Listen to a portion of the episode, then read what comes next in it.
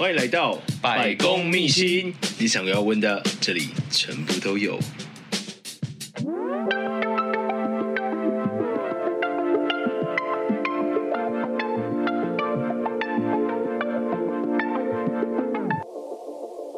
Hello，大家好，欢迎来到百公秘辛，我是今天节目主持人失礼先生。那今天我们邀请到的是点石书屋的创办人九 M 八八，了，9m 没有八八。哦，好九 M，对不起，不好意思。哎，所以我想问一下说，说点石书这个东西是在？其实点石书就是一个家教团队跟家教平台，然后主要提供就是。One on one 到 One on Four 的线上或线下的实体课程，嗯哼，然后也会办一些呃冬令营或夏令营的文学课程。冬令营跟夏令营的什么？文学课程就是比较短期那种精炼的讲解一个文学作品。是特别针对文学吗？暑期营跟冬令营是，就是针对一些大家听起来可能会比较深奥的文学作品，像莎士比亚啊这些，然后把它改编成一些比较有趣的方式给小朋友或者是国中生去读。嗯嗯，哎，你说家教就是一对一到一对。四，对，为什么是这个数字，而不是就是如果说我开补习班啦，是通常有有些人会想要大班制的。一个是我觉得现在就属于一个少子化的浪潮，其实你看，是大补习班也都转型成小间的家教班，然后再加上我自己比较喜欢跟学生有亦师亦友的关系，就是比较近距离的接触，所以我就希望可以认识我每一个学生，所以我觉得这个人数会比较。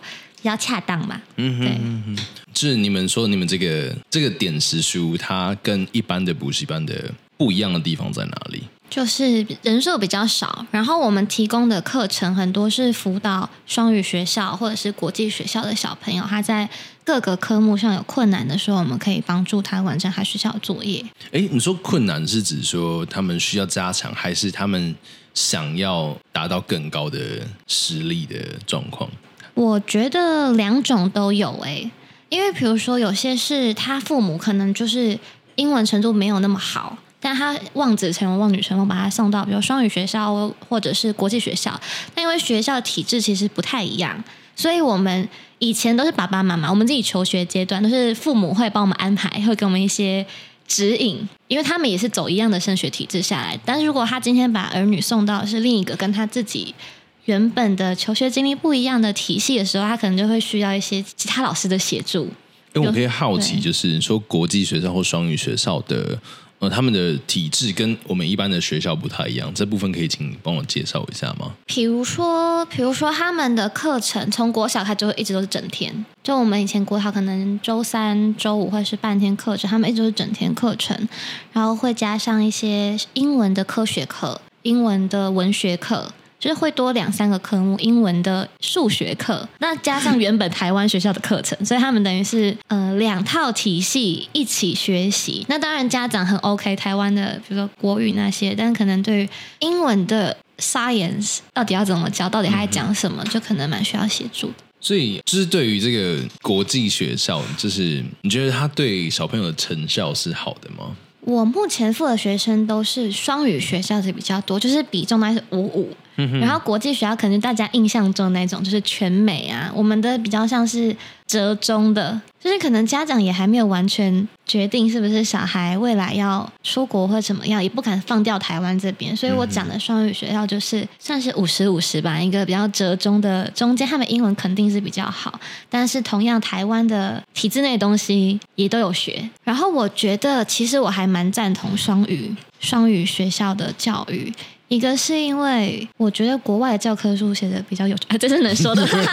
可以没有问题。我觉得这都是你你比较客观的一个立场来看的东西。我觉得我先不讨论其他科目啊，我觉得他们的英文课就是文学课程，我觉得这是很好的事情，因为文学作品有时候就会带到地理、历史、环境那写的，他们的英文就会是真正在了解整个西方的文明在做什么，整个西方的历史跟西。西方的神话、童话那些的，而不是像我们体制内的英文课程，可能很多哦，完成式呃，关系子句、关系副词，一直被这些名词困扰。哦、那他们是真的是由英文去学到，比如说呃，什么黑奴的历史是怎么样，移民、嗯、或者是美国的草原精神是怎么样，拓荒史是怎么样？我觉得那样子对他们的思维的拓展是很有帮助的。我觉得好像其实我们在学英文的过程当中，比较像是我们把它当成一个工具在学。然后反而是他们在可能双语学校或者国际学校，他们是觉得他们英语就只是他们的其中一种一个频道，然后他们用这个就是这个频道，然后来去学习他们真正我们在这边不会接触到的东西。我觉得是，如果你叫他们去比文法或者是 writing 或者是背单词，我觉得他们不一定真的有比较厉害。嗯哼，但是你问他关于文化的东西，他们我觉得他们都可以说出个所以然。比如说，呃，为什么会有黑人这些东西？因为他们是用故事的方式，嗯、是用文章的方式去吸收，所以而且他们在学校学的时候也不那么注重每个剧的剧型剧构，而是在 focus 在这这个 contents 内容里面。所以我觉得双语学校，你说英文一定会非常顶呱呱，非常好。我觉得。不见得，但我觉得他的思维跟他接触到的知识，一定是比公立或者是其他学校，我说私校也好，公校也好，只有台湾的文化内容，一定是他的视野是扩展的多。对，我想问说，哎，你本身就是什么科系主修的？我本身就是英文系毕业。了解，所以你是英文系毕业，那你怎么会想要就是来做这一个电子书屋的东西？其实这说起来也没有什么很崇高，没有很崇高。就是大学接家教，其实接之后，然后就觉得哦，好棒哦。我大学接家教的时候，一个月大三、大四的时候，就是没比较闲嘛，就是真的有认真在做教学这件事情，一个月可能就有三万多块。嗯哼哼。然后，因为其实说实话，不管你是哪一个大学，你只要是文学系工作。薪资大家其实也略知一二，大概就三四万。嗯哼，所以我觉得这是一个还蛮现实的一个考量。如果你朝九晚五，然后也是三四万，然后我这样子做家教，蛮自由的，也是三四万。然后如果我再努力一点，说不定可能会更高。让我觉得我个性上来说，我比较喜欢不想要被人家。控管，嗯、对 对。哎，所以那时候在呃创办的过程当中，你一开始就有想说我要做成什么样的一个家教班吗？其实没有哎、欸，其实我觉得一切都是嗯，有很多因素推着我走，不一定是我自己很主观的认为怎么样，时候就是水到渠成。为什么会这样说？发生？因为我那时候就我大哎大四。毕业之后就有个想法，就是我想要做做看团体大一点的课程，就是夏令营。我想要教希腊神话，然后我有想到一些很好的点子，比如说有一天我在跟我朋友聊天，他就在跟我，我们就在讨论希腊神话的故事。然后其实大家不知道晓不晓得，八大行星其实都是神的名字。嗯哼，就每一个都是有他自己的故事。你要跟我们听众朋友解释一下吗？比如说，比如说金星叫做 Venus，它其实就是美丽之神。然后 Mars 其实是战神，战神对，然后他们其实之间有三角恋，然后谁谁跟谁有这三角恋？维纳斯的原配丈夫其实是 Vulcan 火山之神，嗯、他是个铁匠，然后他是就是天后 Hera 的儿子，然后但太丑了，他就把他丢到山脚下，OK，所以他就脸残。嗯、然后又 Venus 出生的时候太美了，然后就大家就争风吃醋，所以宙斯就把他指给他最丑的儿子，就说：“那你去跟我丑儿子结婚。”他就跟 Vulcan 结婚。然后，当然他那么美，然后 Vulcan 那么丑，他就出轨，就出轨的人就叫做 Mars。Mars，就是他们有一些纠葛。然后我觉得，就是如果有在看星星，看这么美的星球，然后有一些文学的 background，你可能在对于宇宙或者是科学的想象的时候，会有一些浪漫的解释。因为我觉得科学跟文学好像有些地方是看起来是很很分野的领域。我其实也不是很懂科学的，我也从来没有理解。理解跟喜欢过科学，就是 fix 或者是看到什么都是逃跑，就很烂。嗯哼哼。对，但是我觉得我在听完这个故事之后，我就感觉突然对宇宙有点兴趣，然后我就看了很多。因为这个故事，我去看了很多科学的东西。因为我好奇是，嗯、就是刚刚那个故事听起来蛮精彩的，是一个就是三角恋啊，然后外遇劈腿的故事。对对，然后你会把这些故事直接交给小朋友吗？有啊有啊有，直接跟他们讲这个故事。酷，他们反应是什么？他们就觉得很好笑，他们要演，就他们就一个人演，他在那边哦，我不喜欢你，你太丑了，就很好笑。因为我们好奇，就是因为其实蛮多是可能我们在。呃，台湾一个传统的教育观念，对情感啊，或者是很多事情，就是他们觉得说有一件主流的事情，我们必须去 follow 的，嗯，对，然后甚至是对于就是偏离这个主流或者是不一样的东西，他们觉得就是会有恐惧，或者是会抵抗跟排斥的，这事情好像比较不会出现在小朋友身上哦。我觉得不会，我觉得小朋友就是没什么上限，没什么下限，他们就是蛮白的白纸。你也不能说小朋友都是很善良，我觉得这件事也也不成立。他们就是一个到处吸收、什么都学的状态，嗯、所以如果老师或者是家长有给他一些好的东西，他就会往好的地方去；给他一些乱七八糟的东西，他就会往往乱七八糟的地方学了很多。嗯哼，也不一定就是家长了，因为现在手机也是啊，可能 TikTok 看了很多抖音，也是有可能是抖音一响。父母白养。如果说你在这样就是创造这一个家教平台的过程当中，你有想要就是带给新一代的这些小朋友什么东西吗？我觉得我自己，哎，我刚刚我回到一下刚刚的问题，就是水到渠成原因，就是因为可能我教的还不错，或者是我的理念被一些家长认可，嗯，所以他们就会想要介绍更多学生给我，但其实没有空间，而且。也不好麻烦一个妈妈提供他家，让其他人跟他一起上课。嗯，所以那时候就有萌生，就是自己找一个自己的空间，然后我想开什么课就开什么课，我想教希腊神话就教希腊神话，就是一个自主性比较高的自主空间嘛。所以点石就是差不多那个时候有这个雏形。然后回到刚刚，我觉得我一直跟我家教团队的老师或者跟我自己讲，就是你跟学生是平等的关系，只是你比他多学。个十几年、二十几年，所以你现在好像比较会，但他以后也会跟你一样，或是超越你。所以，我像我昨天其实有骂小孩，就骂一个就六七年哎六年级的小朋友。我想知道怎么骂，就是现在昨天看起来就是非常的温和，然后非常的就是柔美，然后我很难想象就是他在骂小孩的样子是长怎样。我其实我会生气大概三秒钟，然后我就开始讲道理，就是。我是叨念型的，好好可怕哦！我我举例，不是，其实就是，就我觉得这回应到我的理念啦。就是我讲课的时候，他们自己没在上课，没认真听，然后我讲，他就说你讲的是错的，嗯，就是其实是他们自己错。那他会有小朋友这样跟你说？对，因为我对他们就是比较，我其实不太骂人的。那他就说，他就说你怎么会是这样子呢？不会是这样？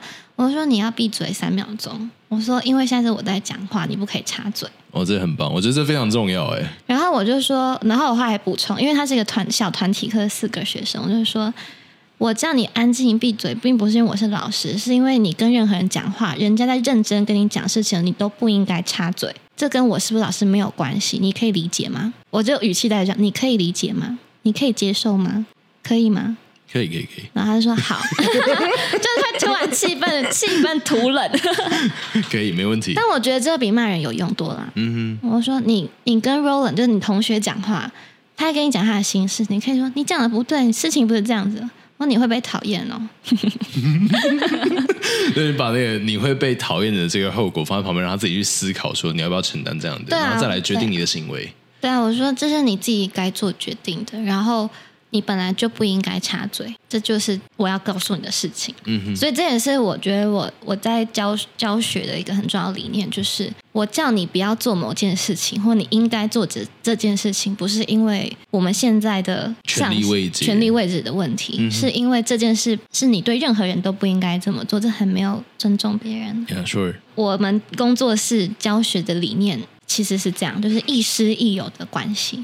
我希望就是给他们的不是学识上的丰富，但我觉得这是很重要，因为大家都在应试教育里面、应试考试里面。嗯、但是还有一些，如果能够帮助他们的个性或者是行为举止上起到一个好的引导、好的作用的话，我就觉得我这个工作是很有价值的。那你觉得什么样的价值才是好的？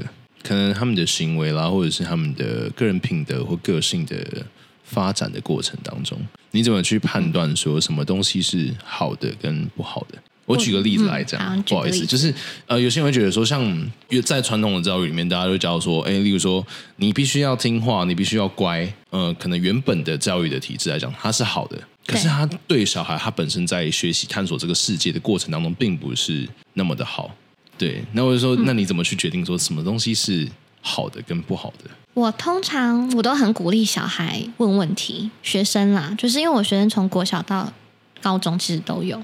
然后我也会很坦白跟他们说，其实这件事我不是那么确定，我不肯定。我们要不要一起上网看一些资料？嗯哼，你觉得怎么样？我觉得我也会跟他讲说，我不会，我都很勇于承认我也有不知道的事情。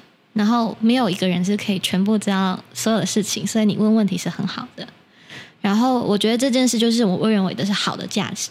那不好的价值就是对人家很没有礼貌.譬如说插嘴呛人。人身攻击，嗯，然后用分数去乱叫别人的名字，对，乱叫别人九万八八，翻白眼，或者是比如说，就是你考几分，就是探人家隐私这种的，嗯、我觉得就是不太好的行为。这个事情，我就跟他讲，就是反而就是对于呃，可能团体相处的那种感觉，会是你会比较想要教导他说，哎，也许怎么做可能会比较好。还有礼貌这件事情吧，我觉得礼貌真的是。你可以功课不好，但你不可以没有礼貌。嗯哼，我觉得做人比成绩重要的太多了。Sure。所以我觉得这也是小家教班的好处，你可以看到每个孩子的，就真的很细节的地方。对，很细节。我其实有去高中带过课，我真的完全没有一个人我记得起来，就是跟四十几个孩子讲话，这很正常嘛。就是老师面对太多学生的时候都会这样，只能努力把课讲好。所以，哎，其实刚刚讲说你。怎么样去决定说那是好的还是坏的？其实你并不是直接告诉他说这件事情是好的还是坏的，而是你愿意就是跟他一起说，哦，我们来讨论看看，也许我们来找找资料，或者是一起来想想看，你把这个思想的一个决定权把它交回给孩子身上。我觉得是啊，我觉得知识背诵的知识经是重要，但也不那么重要。嗯，你看现在都有 ChatGPT 的。但你要会问问题啊！啊我们那个英文写作就叫 ChatGPT 写哦。但是你要会问问题嘛，要不然你也是没办法使用现在的科技。所以我觉得思想的宽度跟高度可能会决定他未来的成就。所以我会，我觉得他们都会超过我，以后比我好。所以，比如说家长就说你这个全部都要背起来，我可能就说那你背一半，或者背最重要那几个就好了。那你也不要说啊，我不要背。我觉得这也是不负责任的表现。嗯哼，我好奇一个问题，就是在现在的 AI 的发展过程当中，对可能在教学上面有没有什么应用啊，或者是影响，或者是你觉得不一样的地方？我觉得一个很蛮直接的影响，其实就昨天，昨天我们我就在带一些国际班的学生做他们的 midterm presentation，嗯哼，然后他们就跟我说他们用 ChatGPT 写。然后被老师发现，被学校老师发现。老师怎么发？我觉得老师也蛮厉害的。老师就把那一段贴回去说：“Did you write this？”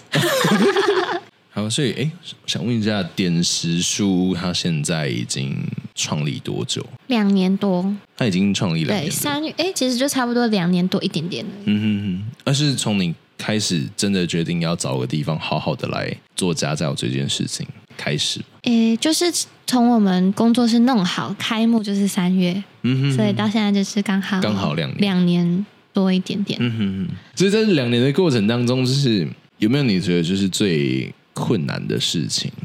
我觉得经营比教书难得多。经营对，对经营比教书难的地方在哪里？就是这是两码子事嘛。你教的好，跟你会不会经营，你会不会跟你的客户业务弄得好不好？是两件事情，然后因为我现在自己的课其实也还是蛮多的，就是心力上会蛮耗费我的心神的。主要会耗费在哪一块？会很多担心啊，比如说学生来、学生走，或者是学生这样能不能有没有办法接受我们这边不那么注重分数的？因为毕竟毕竟有些家长还是很分数导向的，能不能接受我们这种比较慢的方式，就是比较。嗯，思考方式上面的转变，而不是那么追求高效的成绩提分这件事情。嗯哼。然后，或者是他们一开始接受，但是同学开始着急的时候，比如周围的氛围就是啊，现在已经要升高中了、升大学了、升升学压力下，他们可能就会跑走。嗯嗯，就是这是一个蛮直接的、直接的因素嘛。就是你虽然已经决定想做你想要做的课程，但是大家买不买单？买了单会不会继续留在这？这又是另一个我觉得经营上蛮大的问题。还有管理啊，比如说你招进来你工作团队的老师，是不是教学品质能够维持一致？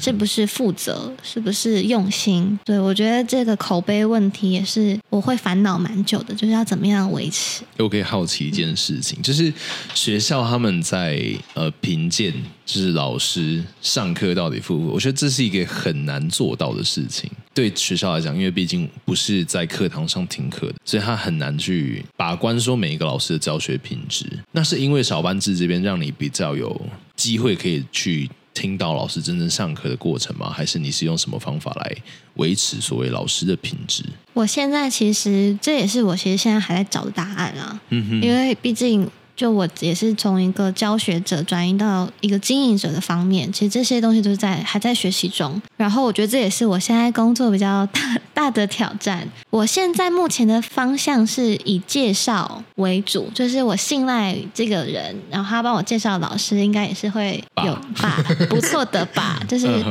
然后再经过一些比较简短的面试视角，然后我会花比较多钱跟每个老师聊天。嗯哼哼，就比较知道他们的个性，或者是问他们什么状况，然后很清楚跟他们讲小朋友的个性是怎么样，他们的需要是什么，要怎么协助他们。觉得我可能会花比较多时间在 沟通沟通上面，但我觉得这并不是一个很标准的做法，就是它的 factor 太多了。嗯哼哼，所以我觉得这也是我还在还在思考的方式。可是其实人本来就这样，因为你要决定一个教学品质好不好。它本来就有非常多的因素来促成嘛，因为第一是你本身的实力够不够，第二是你们的教学理念合不合，还有种种的因素会影响到就是这个结果。我现在第一个考量的点就是理念合不合。嗯哼，我现在的优先顺序是这样，第一个是理念合，就是你你觉得我们这边的理念你是适合，我们现在这样的方式你觉得是适合的。然后你再加入，然后第二个是也跟家长那边沟通，我们的教学方向方法是这样子，我们不一定都是最顶尖的老师，不一定可以帮助你啊啪啦啪啦啪啦帮你整理一个大重点，然后去背完就提分。我觉得也也不是这样子，我可能更倾向更多的时间陪他做重点整理，而不是给他重点整理。我觉得也会跟这样讲，那你能接受再过来。所以我现在的方式是这样子，但是其实我觉得这也是很很有风险的。风险在哪里？嗯，风险就是它没有标准做法。如果你要规模化，或者是你要每一个环节都应该有一个 standard，这样你才可以维持住。但我又不想要，我觉得这我也是很矛盾的，因为我自己就是很自由的人，我也不想要给大家这么多条条框框，大家一定要怎么样，一定要怎么样。所以我觉得这是我现在的，诶，我觉得也是我现在正在思考很蛮苦恼的一个挣扎的一个地方。对，我觉得是。就是因为它好像是一个像 checklist，比较像接近就是本身在传统升学体制里面所衍生出来的产物。我必须要让你在某一个时间点完成某一些事情，对，它才有所谓的成果。但是如果今天呃，今天你想要走的就是完全。脱离就是你想要做的，真的是一个教育的一个状态，然后让他这样自由发展的过程当中，好像就没有那个所谓的 checklist。对啊，我觉得可以这么总结，所以我觉得这也是可能，我觉得我可能也需要去进进修吧，或者是再去跟更多前辈们请教，才可以得到更多结论。因为我觉得我自己是会教学，但我不太能把我的经验复制给别人。嗯哼，可以复制给别人，但是可能还有一些更效高效的方式，就是可以在优化的过程，我觉得肯定是有空间的。嗯嗯嗯，在这两年的过程当中，你觉得最有趣的地方在哪里？我觉得是如果有一些小学生、小朋友或者学生的个性，或者是他的理念被我感染，我觉得那就是很有趣或者是很有成就感的事情。比如说他认可。某一个你的想法，嗯、然后变成他自己的想法，我就觉得这样子，我的工作是非常有意义的。就是你在发挥这个影响力的过程当中，然后让他们也愿意，就是知道说，哎，你的理念跟想法是很棒的，然后他们也推崇这样的想法。对啊，我觉得这件事就是会让我觉得很有趣，而且很开心的。当然也有很多学生的趣事啦，就蛮好笑的。他去。呃，哦、就是会感觉事情，趣趣事太可怕了吧？Oh my god！几岁？What's wrong？哦，就是可能心态上会比较年轻，我觉得就跟这些十几岁的人在一起，嗯哼，自己心态上或也比较知道现在流行什么。对，你看起来也蛮年轻的。我讲一个最好笑，我去年八月去那个去威尼斯玩，然后。就被那个大陆弟弟搭讪，他才十七岁，我真快笑死了。十七岁就知道什么搭讪呢？不是搭讪，就在跟我要微信啊。Uh huh. 然后就是什么，就说很漂亮什么之类的。然后我就说，哦，他就问说我现在在做什么啊？他们在读书。我说，哦，我现在是老师。我说，哦，然后我再补刀一句，我说你的年纪跟我学生差不多大。哎，我想问一下，就是你刚刚有讲到说，你们这个点拾书，他们在冬夏令营的时候都会教一些跟呃英文相关的文学啦，或者是你想要教神话啦，或者是这些东西。对。那为什么会 focus 在文学这一块？因为我其实知道台湾的呃生态，其实有可能他们在理工啊，或者是呃资讯啊这一方面的一个发展，也许可能是。小朋友更需要，或者是他们更想要更有用的啦。Maybe, maybe，我不知道有没有用这件事情来评断教学的东西合不合理。可是，为什么为什么你会 focus 在文学这一块？其实我开始思考这件事是从大学读文学系开始。进了英文系之后，就会开始反思文学是什么，到底为什么我们需要读文学？然后我其实大四的时候，呃，因为刚好就是我们系上有一个就需要做一个小小 speech，然后我就认真思考这个问题。然后我就看到一个文章，它就是莫言，诺贝尔文学奖的得主莫言，他就说文学就没有用，文学是一个没有用的东西。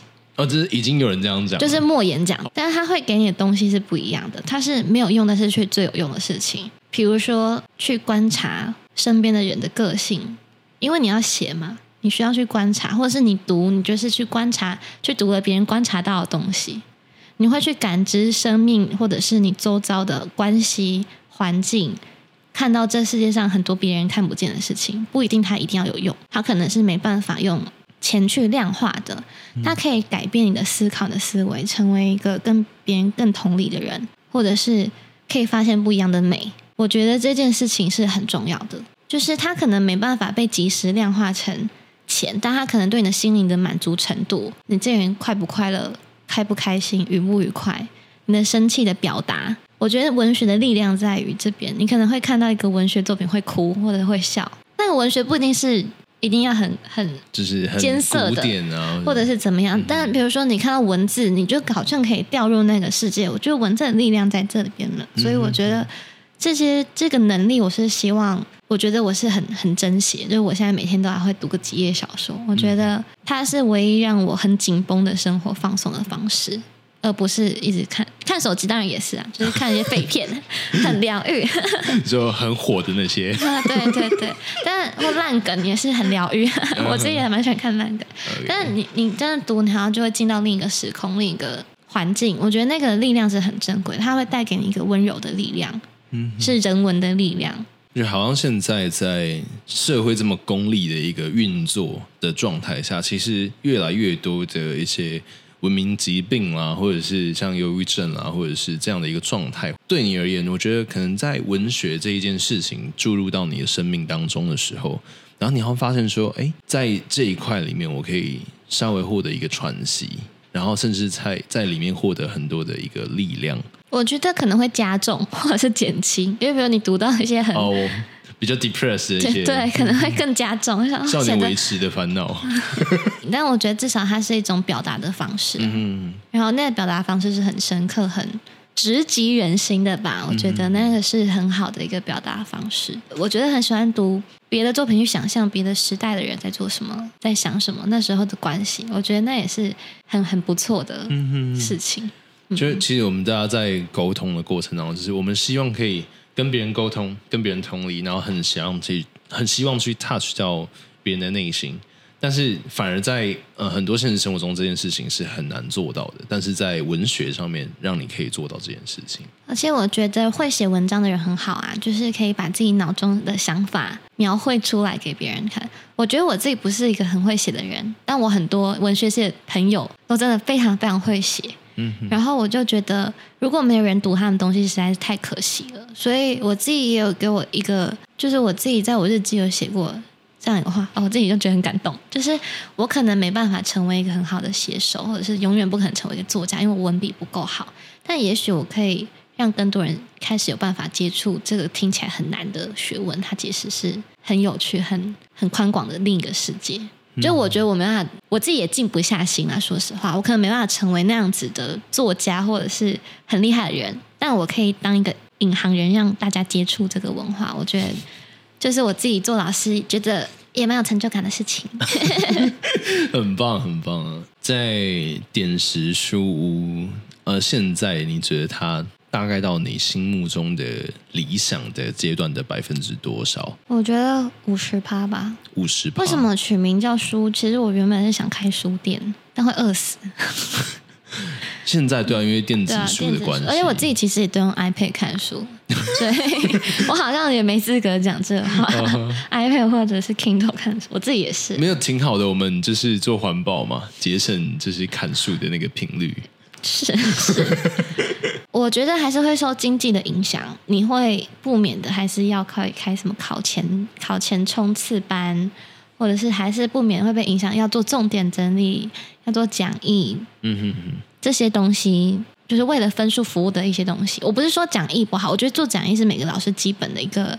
一个能力，Sure. 就是帮人家抓到重点，recap，让把那个脉络分析给人家看。我觉得这是老师的功能，但是我不喜欢就是一直把这个分数当成衡量他们有没有学到的唯一准则。但是我同样的有也理解家长，因为他们付了钱，每个人付了钱就会想看到我的钱变成了什么。Yeah. 但如果它是一个无形的东西的时候，他自己很难被说服，他花的钱是值得的。就像他讲的，很难被钱量化。对，所以我觉得这是一个我有时候也会妥协的部分，因为我理解，我今天花了这这样子的钱，可能六百、八百、一千，总是要个东西嘛。Yeah, sure. 所以我了解家长的 concern，然后我也在找这个平衡的地方，就是好像他们也需要得到一些东西，那那个东西可以是怎么被呈现的呢？这我觉得这是两年来一个挑战。所以是还是仍然在就是喂饱自己跟就是打拼理想的这个过程当中在纠结着。一个还蛮现实的状态就是台湾还是一个很以分数跟学历评断一个人，嗯嗯，好跟不好很严重的的地方啊。所以如果就算我改变，为什么会有这么讲？是有遇到什么样的人会让你发现这件事情吗？就学历本来就有鄙视链嘛，就台大会鄙视政大，政大会鄙视中字辈，中字辈会鄙视其他的。所以你有就是被可能在前面的学校有就觉得说哦，你就中央的这样。我觉得一直都会有吧。你我觉得也不要说别人，就是自己也会啊。对啊。但是这就是一个很很很标签化，我自己也会啊，所以我也不能说这样做是不 OK。大家本来就会有这样标签的行为，嗯、所以我也会担心说。我一直跟学生讲这个不重要不重要，但是到时候他们到社会或者是到其他地方非常挫折，这种无差别攻击的时候 会很难过。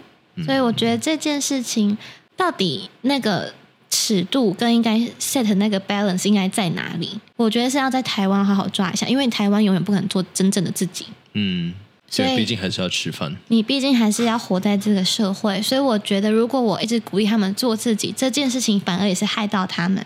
嗯哼，哼，因为社会的环境，嗯，那的脉络不是这样，不是这样子走的，所以我觉得那个平衡，我还是要再再思考一下，就是有很快乐、有很做自己的时刻，但是要谨守在某个范围里面。那那个范围是什么？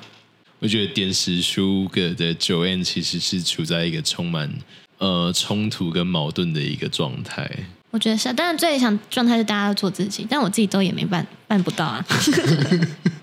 对 对，只是做自己很舒服，但是呃，可能在做自己的过程当中，你需要面临的很多在社会上的一个考验啊，或者是挑战。可是我觉得活着或者是在社会立足，本来就是很矛盾的冲突的。所以如果学生能晓得这件事也，也也也蛮好的，也也蛮好的，因为本来就不是就是成绩最好就很好，成绩烂也不代表什么，但是成绩烂态度不好就代表什么？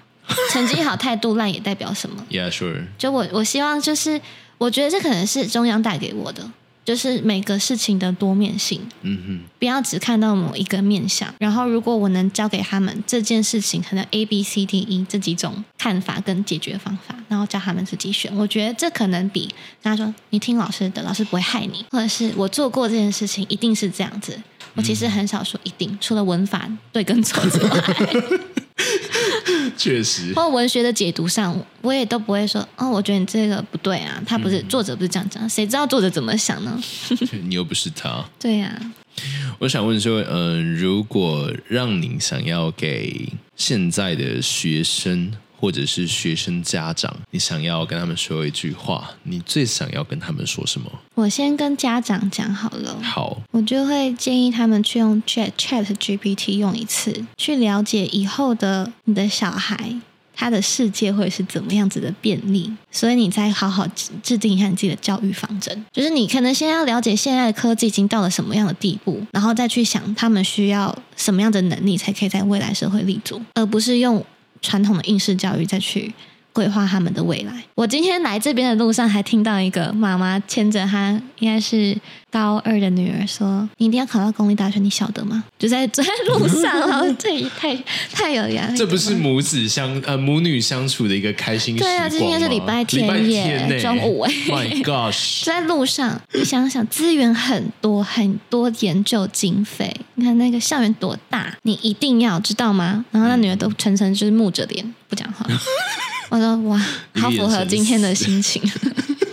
你的时代已经过去了，我老师的时代也过去了。嗯，你要好好去想想未来，然后想象他们未来的十年到底需要什么。我觉得这也刚好很符合，就是点拾书在嗯、呃、教学过程当中的这个理念，就是你必须把思考这件事情，也是身为人最重要的一件事情，必须把事实放在心上，而不是说我不是要技能，或者是我要其他的这种可以。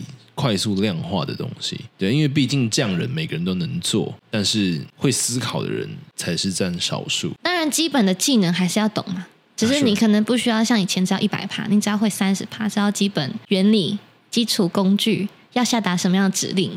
我觉得这就是未来大家需要的，就像绘图这件事情，你不再需要每个功能都会用啊。嗯，你只要知道你要画什么，你要怎么画，要几个图层那些基本的概念，你就可以画得很好。所以就是三十 percent 的记忆加上七十 percent 的思考，就有可能我们其实是可以预见的，也是现在这个时代正在发生的事情，是我们跟人机的一个合作，其实是已经正在进行了。我觉得是是啊，所以大家真的要思考说，哎，到底。真的，我们生而为人这个东西，我们需要学的东西是什么？我们需要去谨守的那一个最后的那一个底线，或者是那一个能力是什么？然后对学生来说的话，我就觉得，我就拿我最喜欢的小说的一句话，就是一个网络小说，所以你看文学就没有什么高，它就是影响你一辈子。嗯哼，那个故事就是说有一个妖怪，然后他杀了很多人，然后有一天有一个。禁咒师，不知道有没有看过蝴蝶的，uh huh. 他就去找到那个僵尸，就跟他说：“你怎么眼界这么小，一直在杀人，这些事你复仇完了，但是世界很大，你看过了没有？”就是，然后那个僵尸就哭，就跟他走走遍大江南北，去看了很多不同的文化跟风景。我觉得这是用，这是我从国中以来一直给我自己的话，就是世界很大，你看过了吗？就是你现在的烦恼，或者你现在在学的知识，放诸于更大的 scale，放诸于更大的尺尺度来说，它可能就是很小、很肤浅的事情。嗯哼。但你要学好是没错，但是它可能在整个维度来说，它是一个很不重要，或者是很眼界非常小的事情。所以我觉得多走多看看是非常重要的，多跟不同文化的领域的人去讲话。而且我觉得是不要一直讲你自己，就是听人家在干嘛，我觉得是很重要的。所以这个节目很赞。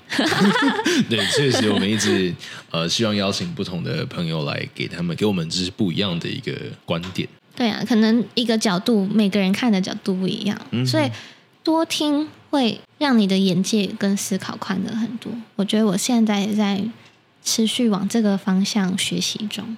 太好了，嗯、我们感谢点拾书的 Joanne。今天来跟我们还好没有在八八，哎，这次可以讲了，九 N 八八，只是换你自己讲，我没有在 Q。九 N 跟他说八八，对啊，那最后我给你一个工商时间，大家可以预约下半年度的课程。大家是哪大家？你的受众是哪些人？哎，其实我们就是家教课程，所以就是我们提供的课程就也有世界史啊，比如说你想要一起读一些文章。讨论，或者是小朋友想要学英文，小朋友指的是从国小到高中，嗯哼，就是小朋友想想学英文都可以。我们在中坜。在中立这边，在中坜这边。好，那各位听众朋友，大家如果有想要就是跟着 Joanne 一起来认识这个文学的世界的，都欢迎点击下方的资讯栏，帮我们点开就是点石书的一个连接，然后看他们现在有什么样的课程，有什么样特别的一个活动，大家都可以静静的 follow 跟追踪。好的，我们今天的节目就到这边喽，准备跟大家说拜拜，我们下集见，来拜拜，拜拜。以上就是今天的百工秘辛。如果喜欢我的节目的话，记得订阅，然后分享单集给你的亲朋好友。最后，最后，如果各位有工商需求，或者是你们有推荐朋友想要上这个节目，或者是对我们节目有话想说的，记得到 IG 搜寻失礼先生，咨询我的小盒子，我会很认真的看着每一封来信。大家下期见喽，拜拜。